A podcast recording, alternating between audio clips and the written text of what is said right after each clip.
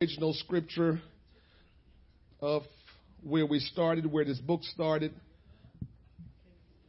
Uh, tonight we're going to be on page 121 Disciple Makers as Tour Guides. Disciple Makers as Tour Guides. But we're going to start with the passage of scripture in Matthew chapter 28. Matthew chapter 28, verse 19 says, Go ye therefore and teach all nations. I went over this today again. I know we talked about it some time, but you know, I do this, and that's why I, I've discovered some things, and I, I suggest you do the same. But I read the same things over and over and over. And so I went back and look at this. I don't know how many times I've gone look at it. So I go back and look at it. And it says, Go ye therefore and teach all nations. And if you can translate that text, it's saying, Go ye therefore to all nations and disciple people. When you look up the word teach, the way it translates from the Greek or the Hebrew, it's translated make disciple, make pupil, students. So when we think teach, we think sitting down in the classroom getting taught and I'm sure that has something to do with it, do with it when you're making disciples. But if you read it correctly, it's saying, "Go ye therefore to all nations and make disciple." So we're supposed to make disciple, and it's talking about all of us. All of us are supposed to make disciples, and so you'll see as we go through this book tonight, um, this chapter tonight, you'll see some of the things that um, is just standard things, and because we are from the Western culture we, we miss some things, you know. Um, we miss some things when we start thinking about some of the Bible from our Western culture standpoint. So how we know things to be here in America, in North America, sometimes you will read the scripture and you will misinterpret the scripture because you're thinking of it from the standpoint of how we do things here in North America. But if you will think about it from how things are in the Midwest, it will, it will, in, in the Middle East, um, you will see that it have more meaning. It will make sense. Um, so we'll talk about that in a little bit. Why it was so important that he says, "Go and make disciples." We'll, we'll talk about that and see where it takes us. It says, baptizing them in the name of the Father and of the Son and of the Holy Ghost. And I told you the Son is Jesus. The Father is Jesus. The Holy Ghost is Jesus. And so, for those people that make a big deal of that text, you know, a lot of time we just believe what we want to believe. We like to listen to what we want to listen to. But if you look at that and it says, you know, baptizing them in the name, name is singular, but it listed three different titles. So, just a lot behind it. Sometimes I just say, let's just move on because you're going to want to believe what you want to believe. But the bottom line is, he says, Go ye therefore, right, and teach, make disciples, baptizing them in the name of the Father. Okay? Father's not a name. So that's another thing there we got to think about. In the name of the Father, Father is not a name. In the name of the Son, Son is not a name. In the name of the Holy Ghost, Holy Ghost is not a name. So again, if we go and get baptized in the Father, Son, Holy Ghost, the question is, what name did you get baptized in? Oh, um, it's the same. It's the same. What did the Bible say? It, you just gotta go with what the Bible says. I'm a big believer in what did the Bible say? Well, it's the same, isn't it? What did the Bible say? And if the Bible says it this way, I'm doing it the Bible way. I'm not going to just assume it's the same. And so we said the name is the, the name of the Father is Jesus, the name of the Son is Jesus, the name of the Holy Ghost is Jesus. And so the bottom line is um, we're supposed to be baptized in the name of Jesus Christ. And sometimes, you know, it's easy to just overlook certain things and say, ah, that can't be that important. Again, the way our God sees things and does things, we can't mess with that and think that, oh, it's no big deal. Again, that's our Western culture. Go to the um, the Middle Eastern culture, and you see everything means something. It's specific. So they do it because it means something. It's specific. They don't try to leave anything out. But us in North America, well, what's the big deal? That's because that's our culture. And it's getting us in trouble as opposed to just read the Bible and says, what does the Bible say and go by it? We will do better if we would just trust the Bible and not just say what's the big deal because of our culture. We don't want to do that. So it's important to do that. Then it says, teaching them to observe all things whatsoever I have commanded you. And lo, I am with you always, even unto the end of the world. Amen. There's another thing that comes up in that text. It says, And lo, I'm always with you even till the end of the world. So, one of the things you want to pay attention to, he says, Go and make disciples and keep teaching the disciples, and I will be with you to the end of the world. So, here is wisdom. If I want to know that Jesus is with me, whether I'm feeling it or not, all I got to do is stay in the mode of making disciples. Because you're not going to always feel like He's with you. There are times I know the Lord is with me. And there are times where you're like, Lord, you around here?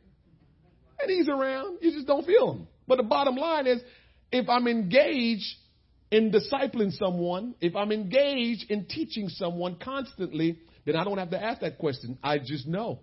He said it. So I don't have to question myself anymore and says, is he really? Yes, he is because I'm doing what he told me. Remember I told you before, um, when we start getting worried and kind of uncomfortable about things in God, it's because you know you haven't been kind of straight with God. That's another thing that I learned from myself and from others. When you start getting worried about stuff in God, you're worried because you haven't been straight with God. So you're trying to figure out is he going to do something with me now? Is he going to punish me? Is he going, what is he going to do? Because I just haven't been flying straight. But if you're flying straight and something go on, he said, hey, God is with me. I know it's uh, all things. Now we start quoting all things work together for good to them that love. Yeah, because you know you're flying straight. So just check yourself when you start worrying about what's the story with God. It's because you haven't been flying straight. So all you got to do, get on your knees. God, I have concern in my spirit. I'm worrying about this and I know better. So if I'm worried, must be something within me that's not right. Help me to get rid of that. Help me to work this, whatever it is that's in me that's making me question you. Help me to work that out. So I don't question you because I know whatever you say, it will and it shall come to pass. So what am I worried about? Amen. Page 121, last paragraph. Jesus commanded all his disciples in every generation to go and make disciples. We just read that, right? He did not speak these words. Listen, I said this word five times tonight, and I'm not going to say it again today, tonight, because it make me bite my tongue whenever I say it. Okay? So analogous, analogously. That's just not a good word. I want to talk to Brother Gleason about that. Or methodically. but his directive should literally taken to heart by every serious Christian as we discuss throughout this book. A disciple is one who follows to lead. Now, a lot of us, I'm, t- I'm telling you, I just got to come straight tonight. A lot of us are not making disciples or doing not doing a good job making disciples or not even attempting to be uh, make disciples because we're not good followers. Mm-hmm. Because if you will follow real good, you won't have a problem making disciple. But when you're not a good follower, then you're going to feel like a hypocrite trying to help somebody. You might not say it to yourself, but we all have, the women call it intuition, but it's consciousness. That's the first way, that's the first thing God put in man so man could be aware of a lot of things. Your conscience, consciousness. And with a lot of bad things that we've done over the years, it interfered with our consciousness. So what happens to us a lot of times is our conscience mess with us and that's how we kind of, uh. But the bottom line is if we're not a good follower, we're going to not be a good leader. So in order to ever lead anything or anyone, you got to follow real good. Mm-hmm. And if you got any problem with the person you're following, then you're going to be stuck. This is why it's important. And I don't want to say this, but I have to be truthful about it. If you're ever in a church that you don't really uh, believe in that pastor or some of the people there, it's not a good place for you to be. Now that's being honest. That's not that's not taking shots at anybody. I'm I'm worried. My my whole position ever since I got saved is people's soul, not any other agenda. I can't, I don't mess with agendas.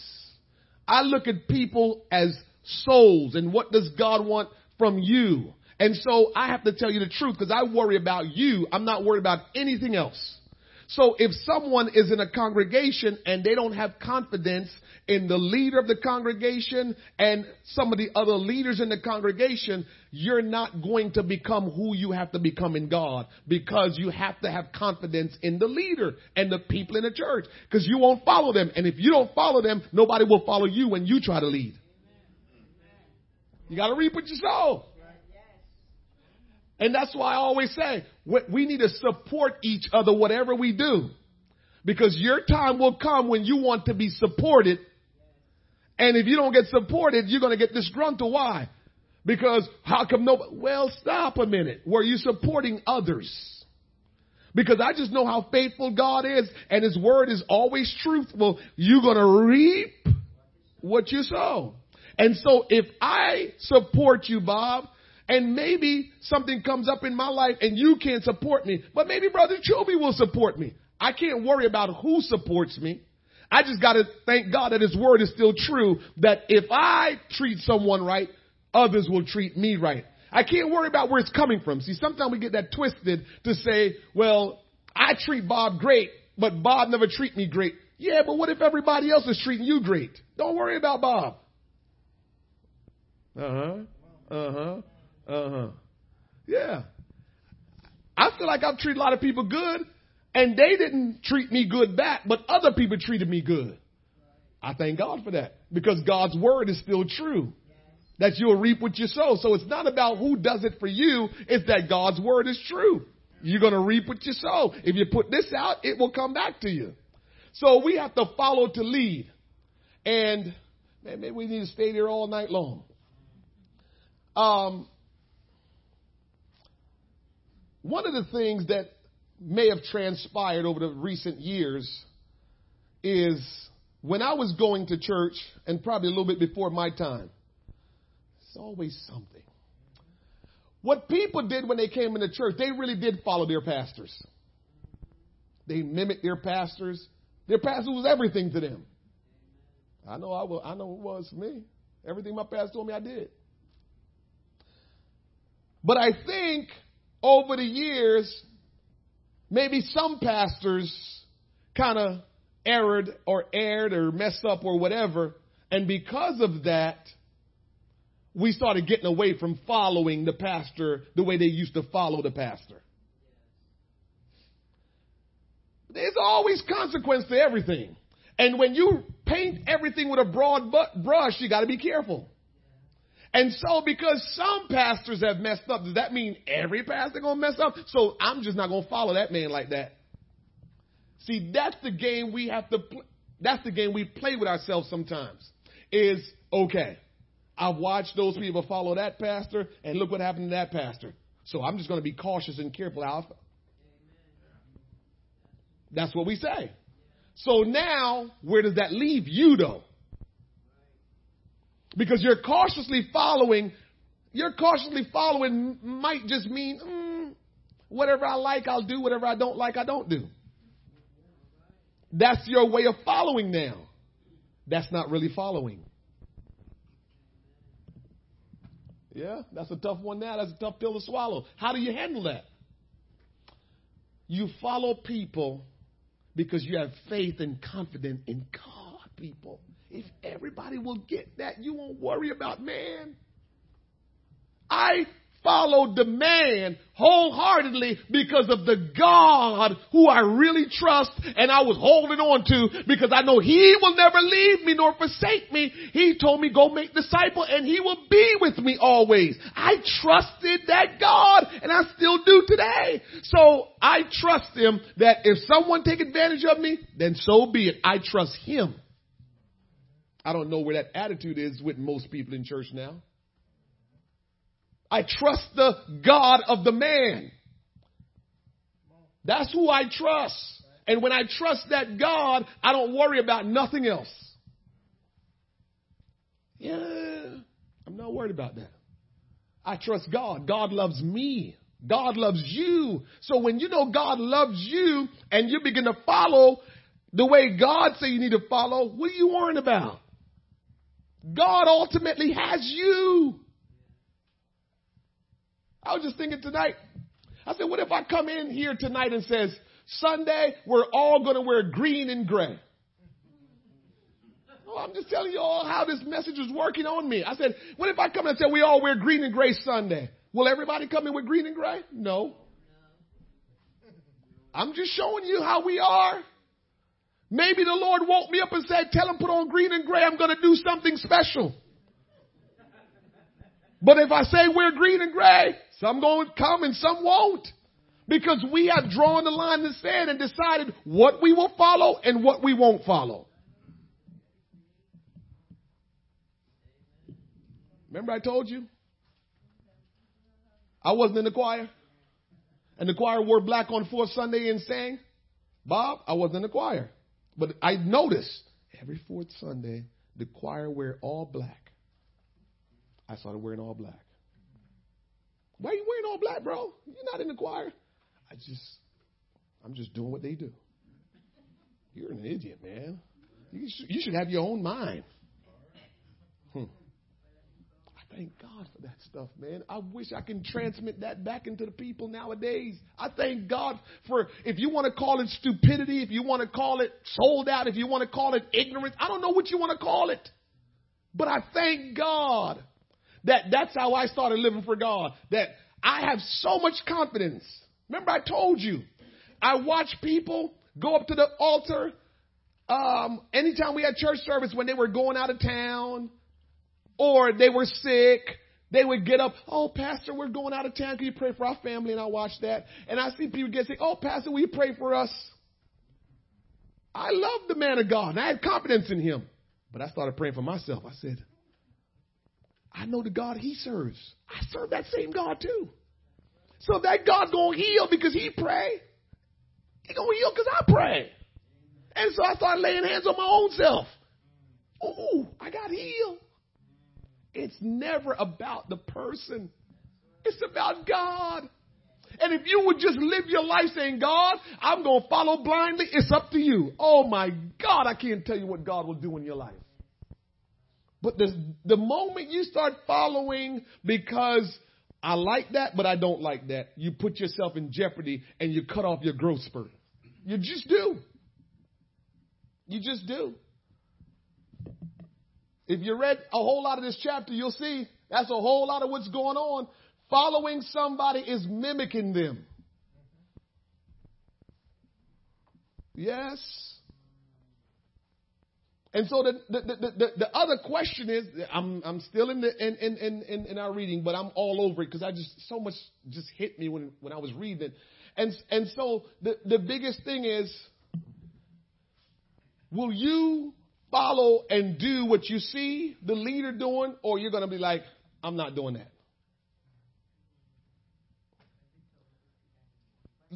You got, you you got to make that decision. You got to make that decision. I believe this is what church has become. And we asked a lot of questions um our last leadership training, and I think I'm getting some of the answers now. I think church has become what it has become because we've drawn the line in the sand that says, I'm not doing that. I'll do that, but I'm not doing that. That's not following. And you're going to stay right where you are you will get a little nugget here and there. You'll learn a little something. You'll get a little every once in a while. You feel touched from the Lord because the Lord is so good to us. He's steady trying to bring us closer to Him. So you'll get a little touch. You'll get a little wisdom, and but you're still going to be in the same place, and you won't grow because there's only one way to grow. make disciples. There's no other way to grow. The other way is we can keep studying our Bible. If you keep studying and studying and studying and you don't use it, what they say, don't use it, you lose it. So let's, okay, study your Bible, read every day, underline stuff, pray about it, it will be all in your mind. But if you don't use it, where does it go? Sooner or later, you won't remember it. Oh, what's that scripture that talk about so so? You won't remember it because you're not using it. But if you get up every day and you pray, you, you, you study it, and now you're moved around, and now you're going to use it. Guess what? You'll remember. I remember where a lot of scriptures were. Why? Because I was using it and people wanted to know. That scripture, Sister um, um, Sharon, um, John uh, chapter 9, verse 31, I'll never forget that.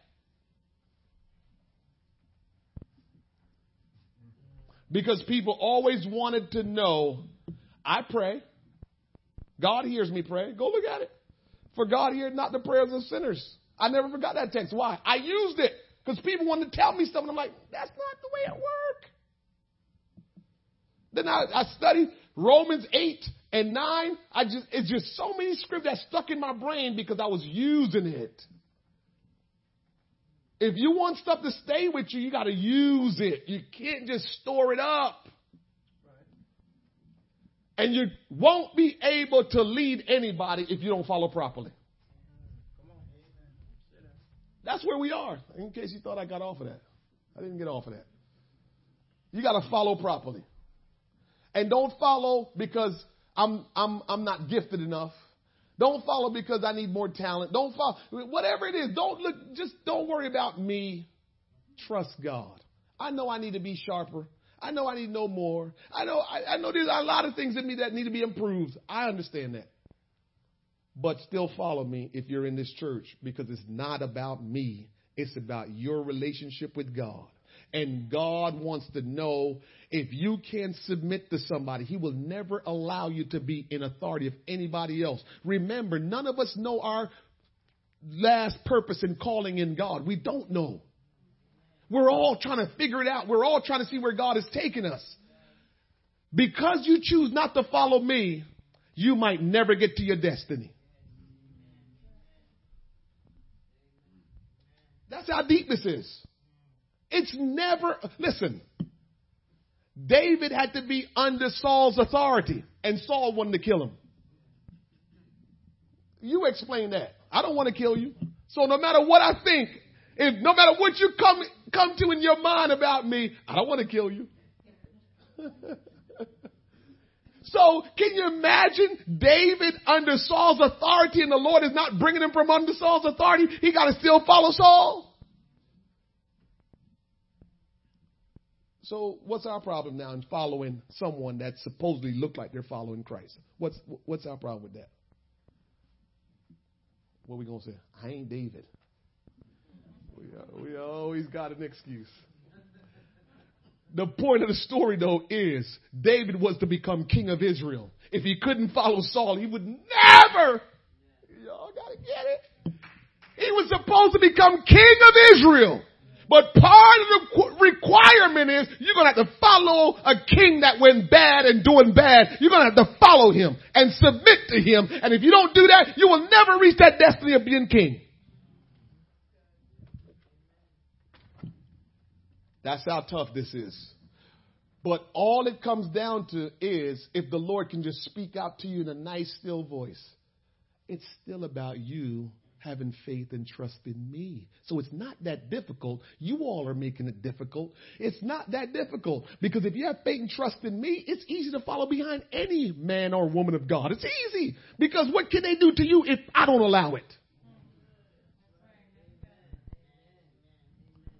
And if they do something to you that you feel like was wrong, I allowed it. So what are you worrying about? I know what that thing they did to you did to you. So I allowed it because I know what you needed. But somehow we come up with our reasonings.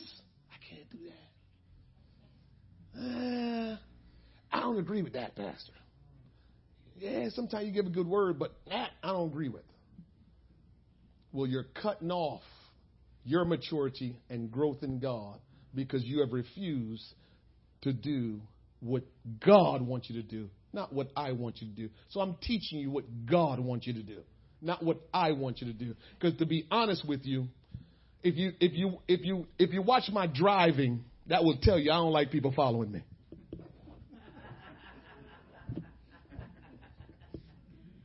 If you watch me drive, you'll know, yeah, he don't like people following him. So we might, you know, we have our perspective on things. And so we might sit around and say, yeah, I'm not following him. I don't want you following me personally. But God will check me on that. So I just said that to tell you my personal feelings. But God, in His just loving way of transforming my life, got me to the place where you better let them follow you, Wayne.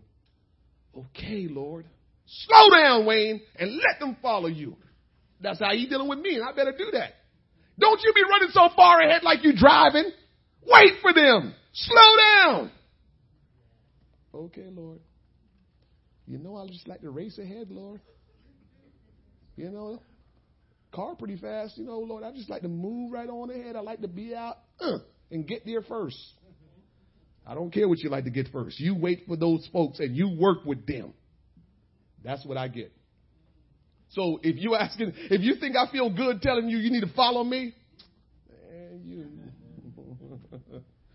Woo! All right.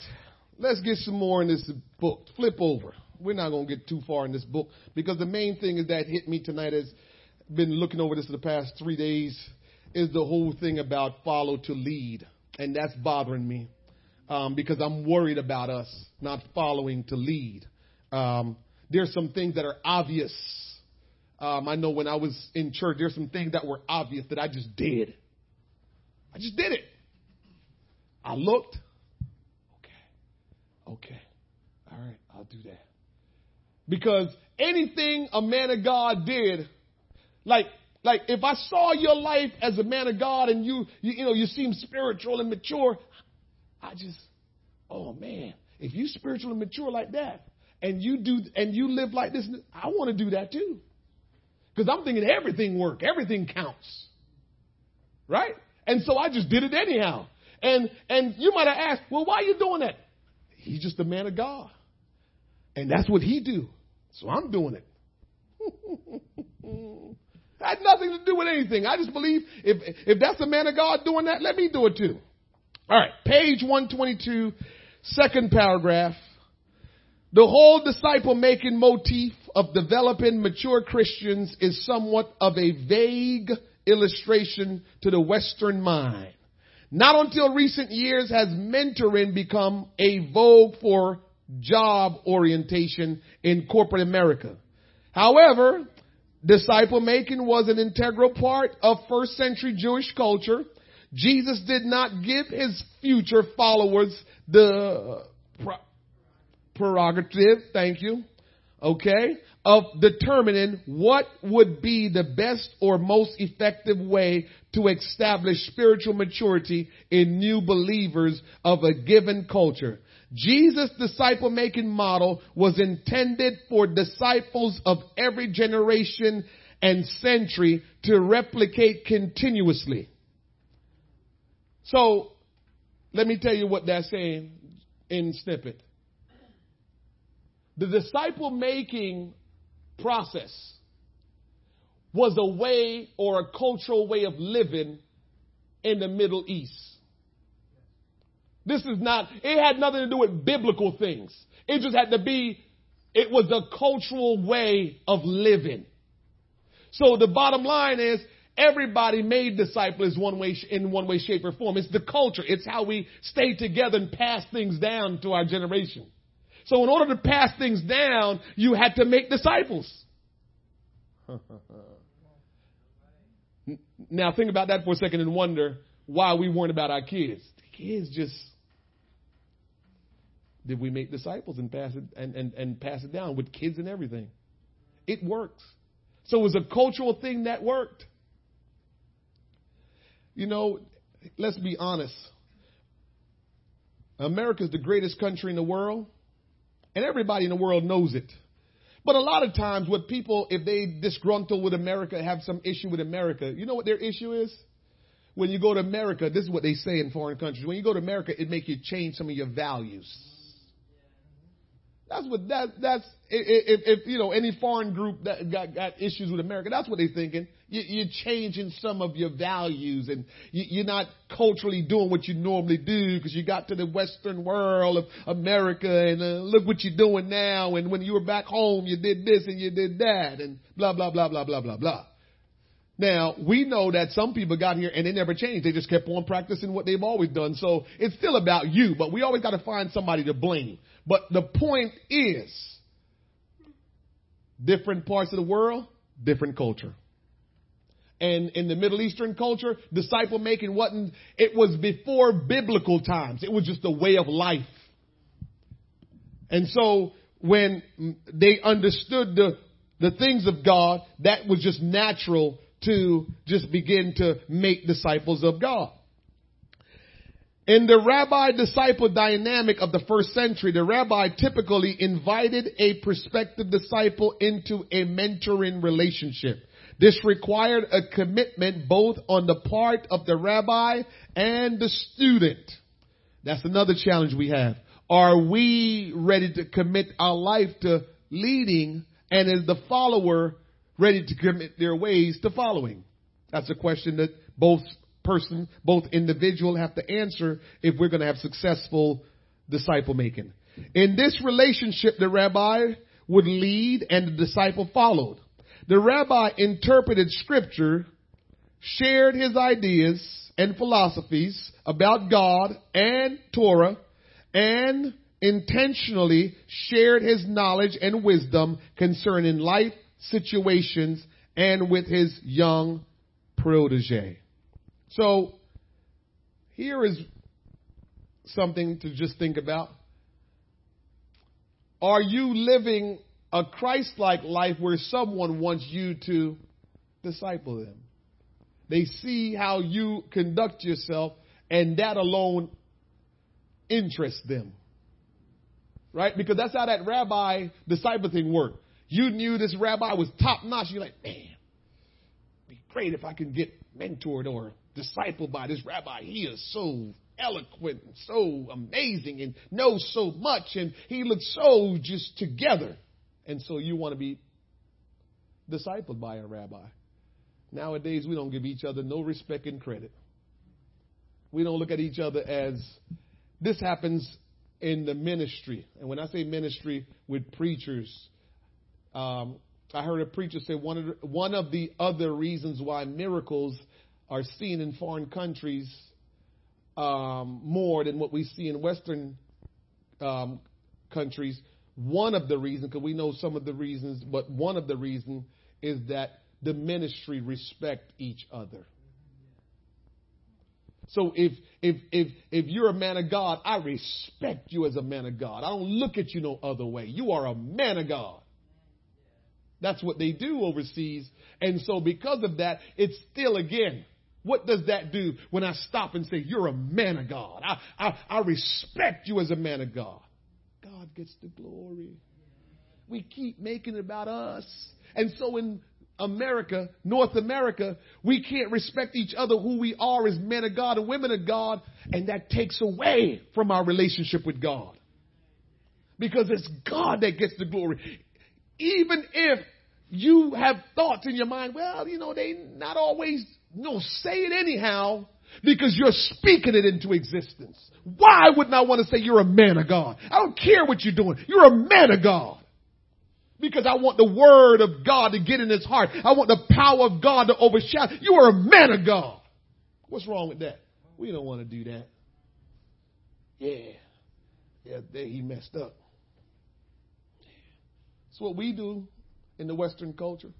We don't reverence the things of God like they do in foreign countries. And so slow us down. Slow us down.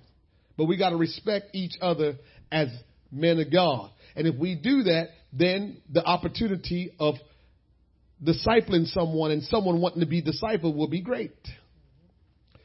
In the rabbi, this, in, in, in the rabbi disciple dynamic of the first century, the rabbi typically invited a perspective. I read that already, right? So let's jump down to the next one. It is obviously true that disciple makers must be more mature in their walk with God than their followers or there will be no transformation. Here's a thought I'll share with you again. We may have kind of not make ourselves available to be disciple makers because it keeps us from being accountable. When you become a disciple maker, you are accountable. But if you don't make disciples, you're not a, you don't have to be accountable. Right? So if you're making disciple, if you're bringing someone along on a journey, you're their tour guide, they call you all the time. Different times, times when you're not expecting it. And you don't want to not take the call if you can help it because you want to impact their life. You want to help them. You're accountable to them. And you, you you're, you're there just always understanding that, you know what? I'm responsible to make sure this person's okay. So when you become a disciple maker, you make yourself accountable to someone that might not be, well, they're not as mature in the scriptures like you are. And so we might have a hard time with that too. But the only way you'll have a hard time with that, go back to what I said originally. Are you following the person that's leading you? That's the big thing. Because if you follow the person that's leading you,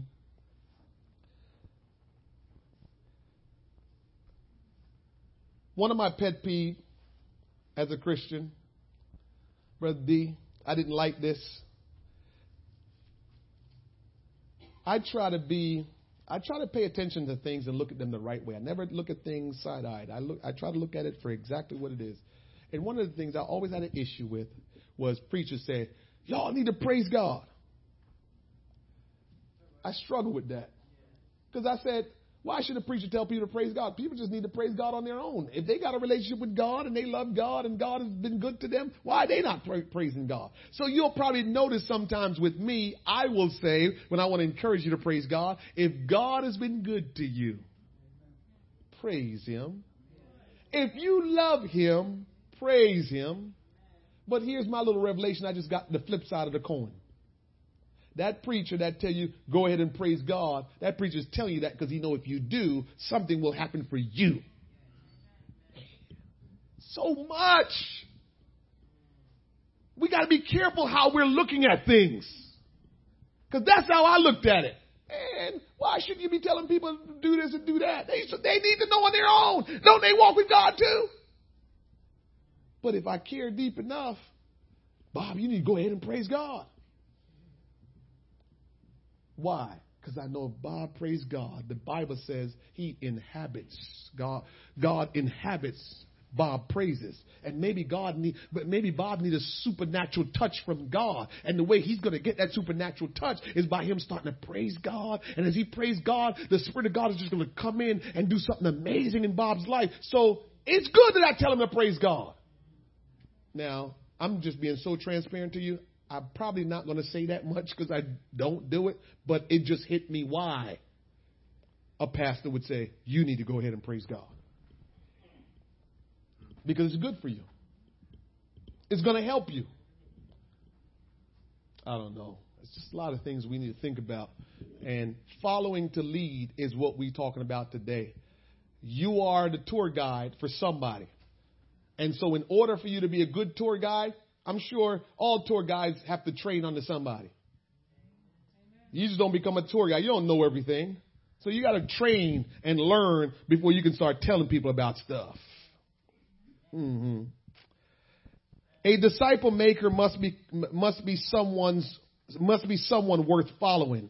It is not necessary for someone who desires to make disciples to achieve ultimate Christian perfection before he or she attempts to make disciples. In fact, if this were the requirement, one of us or all of us would, would not be qualified, right? If we had to reach this certain Christian perfection. So we know that. But no, nevertheless, you have to be more mature in Christ than the person that you are leading. The most important thing about a leader following or a leader follower relationship is that the leader must be more mature in Christ than the follower. Leaders lead by staying ahead, but not too far ahead. See, I was just talking about myself. Yeah, yeah I got to tell my, I got to talk to myself. Um, Bishop Chester Wright Bishop Chester Wright didn't make it. He was supposed to preach for us the Sunday after he preached here, but something came up. And maybe that was just the will of God because we're, we're, we're a young church and Chester Wright is up here, man. Chester Wright started preaching. You're like, what does that mean? So he says to himself, I've heard him, he said this to us. He says, I'm not a good Bible teacher to young people. He said, I'm just not. I'm too, you know, I'm feeding them meat when they just need milk. And so when you hear me talking today about staying far ahead, I have to make myself not run away because that's my personality because I want to, you know, give me more, give me more, give me more. And the more I get, the more I'm running with it. And so, but, but leading, mentoring, discipling, you have to stay just one step ahead. Not a whole lot. Not a whole lot. You don't want to know you know, try to do, be two and three steps ahead. We encourage our believers to immediately begin to share their faith and testimony with their friends even before they completely obey the gospel. For example, if they have successfully repented, then they can begin to mentor their friends in repentance and so on. You can't take somebody where you've never been. And what that means is you all can go together, but you're not taking them if you've never been there. That's the relationship leader, follower. If you've never been there, you can't lead somebody there. You can go with them there. The point is, if, if, if, if you're a new Christian, you can teach somebody that's not a Christian. So you don't need to be deep. Just what you have experienced, you can teach it. So we don't have to worry about how deep we have to get in the word to say, well, preacher, I hear you, but I can't really. Do. No, just teach them what you have experienced. You know that. They don't know it. Teach them what you have experienced. And that will work. Disciple makers understand that if they want the message and the mission of Christ to carry on after they are gone, they must replace themselves. Too many mature believers live their daily lives like they will live forever. They fail to invest everything that they have become personally and intentionally into someone who will outlive them. The tragic result is that their spirit, heart, walk with Christ, and knowledge of God will go with them to the grave. Remember, I keep telling you, I don't know if a selfish Christian gonna make it to heaven. I don't know if there's such a thing as a selfish Christian. If you're selfish, I can't know, I don't know if I can put a title on it. Because the bottom line is God says to love the Lord thy God with all your heart, all your mind, all your soul, and love your neighbor as yourself. So if that's what he's asking us, then if we're not doing that, I don't know we make it in. So the bottom line is, if we don't share this with someone again, we're being selfish. Because what we're saying is I'm going to live my life. When I die, I die. And nobody gets anything from you. You know what's funny about that? If you do that in the natural, they still get what they want. Because when you go on, people just take your stuff. Yeah, when you go on, they just said, I'm going to take this. I'm going to take that. Your boy's going to take what they want, Daryl. I get messing Daryl. They're going to take all your sneakers. oh, shit. The boys want the sneakers, man. The boys want the sneakers. You know, I might have to come right behind them if you go before me. Yo, let me get one pair of those sneakers. oh my goodness. We get out of here. We, we can't take the stuff with us. And so the same thing with, with, with all that you have gained spiritually, you can't take it with you. When you get to heaven, you're going to be like Jesus, so it doesn't matter. Why don't we just start giving it away? Here's the other thing too, and they got a lot of that stuff in there, but here's the other thing too that you have to think about. You can't worry about the person that you're discipling will one day become bigger than you. That's the next thing, Bob. I don't know. We've got so many things we got to work through. because You know, we, we want to disciple someone, but we don't want them to ever become more important than us. How do we negotiate that? Right? I don't know how we negotiate that, but you can't worry about that. Again, it's God's work. It's the kingdom work. And God determined who's going to be this and who's going to be that. You go through it. Moses was great, but Joshua came on and he was just as powerful. And then you go on. The apostle Paul was mentored by Barnabas, but Paul was more powerful than Barnabas. Barnabas was saved before Paul. A matter of fact, he was the one that brought Paul in the church after the church said, man, we don't trust you. You've been, you know, trying to cause havoc with Christian men. We don't trust you. Are you really saved anyway? And Barnabas was like, come on, man, don't worry about it. And Barnabas put his arms around him and brought him in church and said, this dude is the, he's legit. He's the real deal. And so Paul was able to, to start getting, you know, recognized by others and, and start to do what God called him to do because someone discipled him. Yes. So the bottom line is this.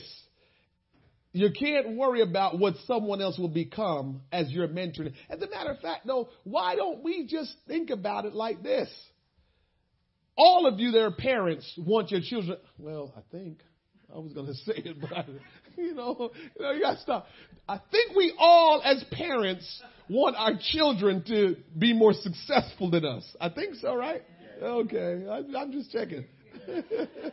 no, I don't want them being more successful than me.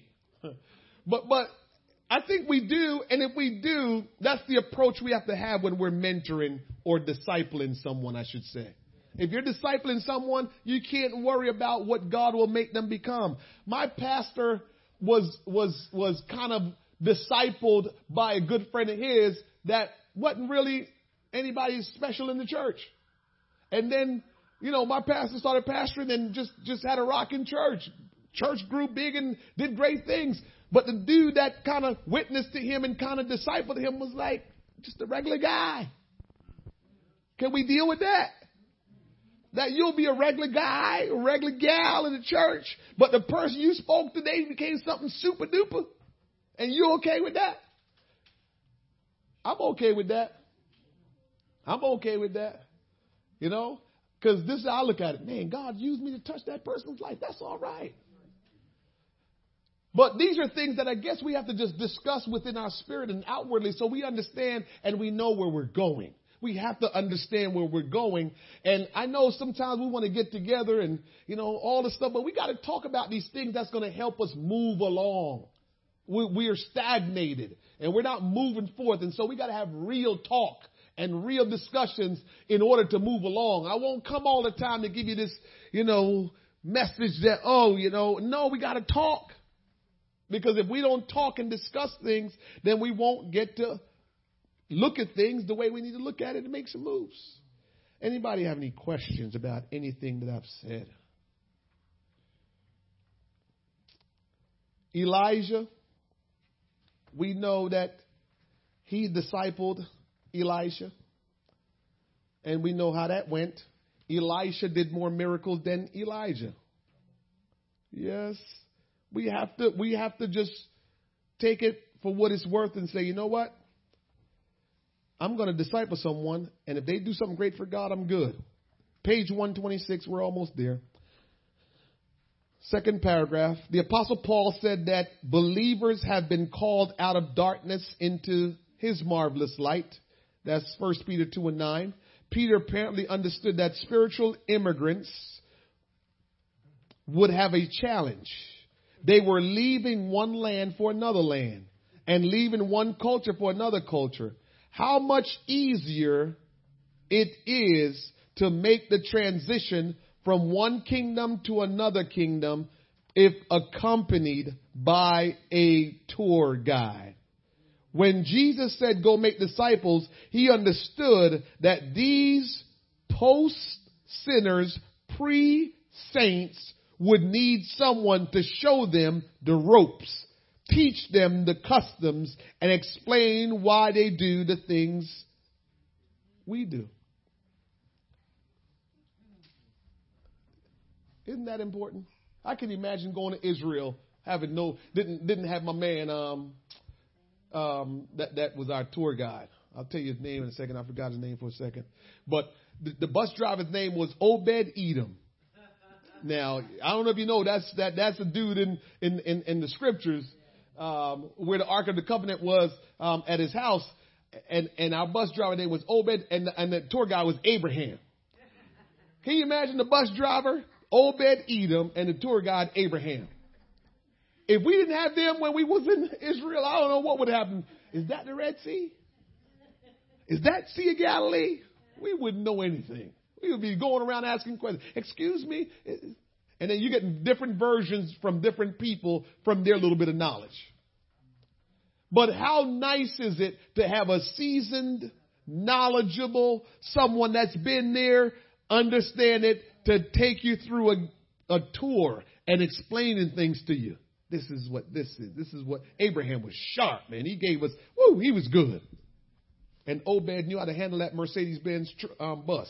He drove a Mercedes Benz bus. I mean, we was going up um, the, the, the, the Golan Heights, and it was like this going up the Golan Heights. That Mercedes bus was climbing. It was moving. I said, man, we we in good hands with Jesus and these two guys. We good, no problem. An apostolic culture, 127 at the top. An apostolic uh, church culture is equally foreign to first time guests. They don't understand demonstrative worship, emotional responses to the presence of God, the spirit they are feeling, passionate preaching, or Pentecostal terminology unless someone they already know can help them interpret anything. That does not make sense. We must not assume that since we are having good church, and that's in parentheses, that our guests are, are perfectly fine and will automatically want to return because they felt something. They could be so bewildered that they will or would be reluctant to return. So let me tell you what that means. So if someone come in the church and they're a guest, it'd be nice if they come on time that you greet them. Hey, Bob, or let me change. Hey, how are you? I'm Wayne. Okay. Well, you see the the the the, the, um, the, the strategy that I use. I told him my name to tell him, tell me your name. I didn't say that to him, but that's just normal way of behavior. So that's your first way of someone came in church Sunday, come in church Sunday, and you're trying to meet them. Hey, I'm Wayne. Nice to meet you. Nice to meet you as well. Okay, Tom. Nice to meet you. How did you get here today, Tom? Okay. And so, and so with, with that in mind, I might want to sit next to Tom. Cause you know, he needs somebody to give him a tour guide. And then after church, I want to say, so what do you think? There is nothing wrong with asking people after church, what did you think of the service? As a matter of fact, you will help me. Oh man, I oh, y'all ready to go home now. Um, if you can greet someone, give them your name, they will get your, you will get their name, okay? And later on, before they leave, you can ask them, so what do you think? Be honest. I do that all the time. What do you think? Be honest. Music was loud. Okay. Um, and they'll tell you things. That's your opportunity to explain it to them. We're Pentecostals.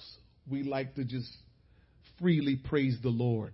We don't put any hindrance to anyone praising the Lord. I talked about that last week at Mercer County. I said, listen, when you just when you get to church, man, that's on full throttle, everybody just do whatever they feel to praise the Lord, you know you're in the right place. But if you're just in the church where they cross their legs and say, hmm, makes sense. That's not the place. That's not the place. You want to be in a place where you can freely express yourself unto the Lord. Again, it's about Him, not about you. So when you are in a place where you can freely express yourself to the Lord, that is a great, great thing. So when you talk to that person and introduce yourself, you have their name. So before he, you know, because Tom probably nervous, like that place was crazy, and you see him making a beeline to the door, run up behind him. Hey Tom, hey, I'm glad you stopped in today. So what? What's your thought? And if he's walking out, walk right along with him because he needs a tour guide. he needs one that will, will, will teach him the ropes. So he won't be like, that place was crazy. I'm not going back there. Everybody needs that to feel comfortable. If they'll get someone that will talk to them, and what were they saying when they started talking that language? What was wrong with them? That looked like that was a devil. I'm, I'm just telling you what normal people think. You might not pay attention and realize that's what normal people are thinking. Like, what were they saying? That was crazy. Ah, thought that was demonic. No, that's not what that was. The Bible talks about people having to receive the Holy Ghost and that they talked in tongues. That was them just talking in tongues as the Spirit moved on them. It's it's a Bible thing. It's not a weird thing. Talk to people. Talk to people. Um. All right. Let me finish up here. 131 the second paragraph, it says, When sinners repent, are baptized, or filled with the Holy Ghost, they have not received a diploma, but a birth certificate. They need a more mature believer to go home with them, so to speak. Not having a disciple maker in place for a new believer is like a young couple who just gave birth, then wave goodbye to their newborn through the maternity glass at the hospital as if to say, okay, little buddy, we will see you back at the house. the command Jesus gave to go make disciple is the answer to harvesting and establishing the great end time revival that is unfolding all around us. We have to do a better job in being a tour guide. Next week we'll talk about there you are, the attitude of a disciple maker. We all, I think we've only got two more lessons to go and then we're done. We're going to finish this book. If you want to finish it, stick with us. We're going to finish this book so you can say, you know what, I actually read a whole book.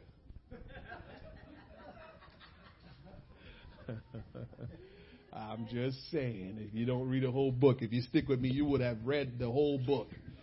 And when you see Brother Gleason again, you'll say, Brother Gleason, I read that whole book. Any questions that anyone have? I pray you have questions about something.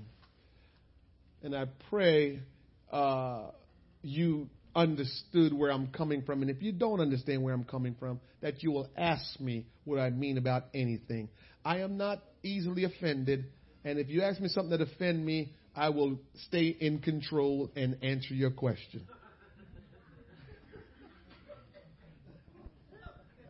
I, just can't help myself but to be as transparent as I can. That's just what I try to do.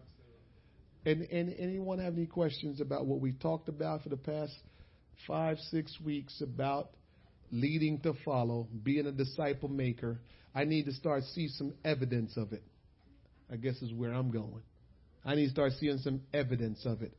I'm looking and I'm saying, are you bringing anyone along on the journey? Are you working with anyone? Are you doing anything?